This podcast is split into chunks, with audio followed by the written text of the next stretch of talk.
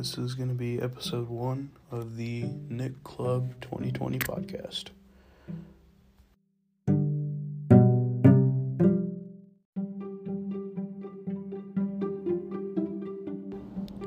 In Newcastle, Delaware, in late spring of 1693, farmers were relying on their land and took pride in their work. Farming was necessary for the citizens of Newcastle and it was a big part of life. For Joseph White, farming was all he knew, and his family had been on the land surrounding their house since the early 1630s. His neighbor, Richard Johnson, was a newer farmer who also cared deeply about his land and his crops, but ended up having a short boundary dispute. The land that Joseph's grandfather had purchased included a hill on the southern end of the property, but when maps and boundaries were updated, an error showed the land ba- boundary to be on the north side of the hill, hundreds of feet away from the original boundary. But Richard Johnson hadn't been aware that this was a mistake and proceeded to go about his business on what he thought was his land. Because both families had a lot of land, their houses were quite far apart and there wasn't much face to face communication between them. Instead, Joseph was left to gradually notice that Johnson's cattle were grazing along the southern side of the hill, which he thought was his.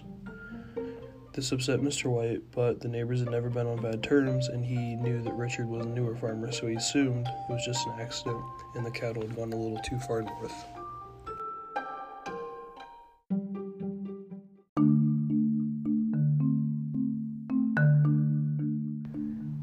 In middle colonies such as Delaware, the colonists held regular meetings at the town hall to discuss important issues and make sure things were running smoothly. Joseph had planned on bringing up his property issue in the next meeting. It was common for people to bring these sorts of things up in a town meeting and attempt to solve them quickly and without conflict that just wasn't needed. So he wanted to do just that the next Thursday at the meeting. And as the days went by, he began to notice more and more that Richard's cattle were grazing further and further north. So Joseph prepared to bring things up the next morning at the meeting. But he was also prepared to go to formal court if Johnson didn't realize the confusion.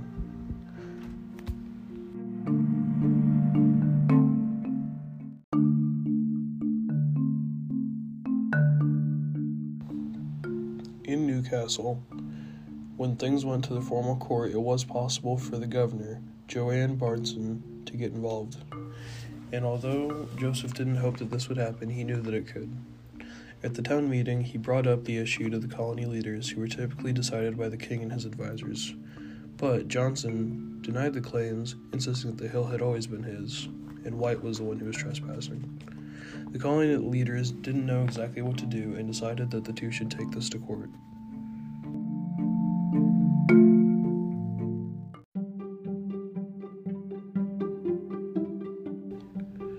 Joseph was pretty surprised about what had happened in the town meeting and began to prepare for court.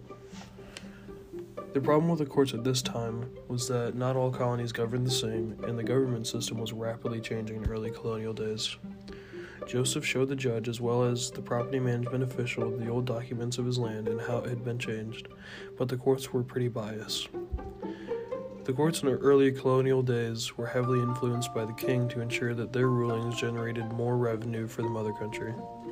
After having been presented with the evidence Joseph White believed would earn him his hill back, the judge called a recess to talk with the jury. And after reviewing records of past years, the jury had found that Richard's family was producing a higher average revenue for the colony. For this, the court was almost forced to dismiss the charge swiftly and allow Johnson to operate on the hill. The court ruled that Johnson would pay the equivalent of roughly $500 today, but the hill would be considered his property. Joseph was shocked and couldn't believe this had backfired so much, but the truth is, Joseph never had the advantage. Everything was reliant on what was best for the monarch and not the individual.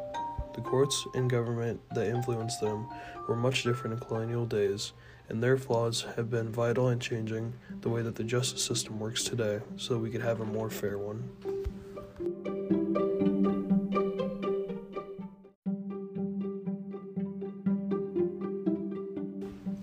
I hope you enjoyed episode one of the Nick Club 2020 podcast. Thanks for listening.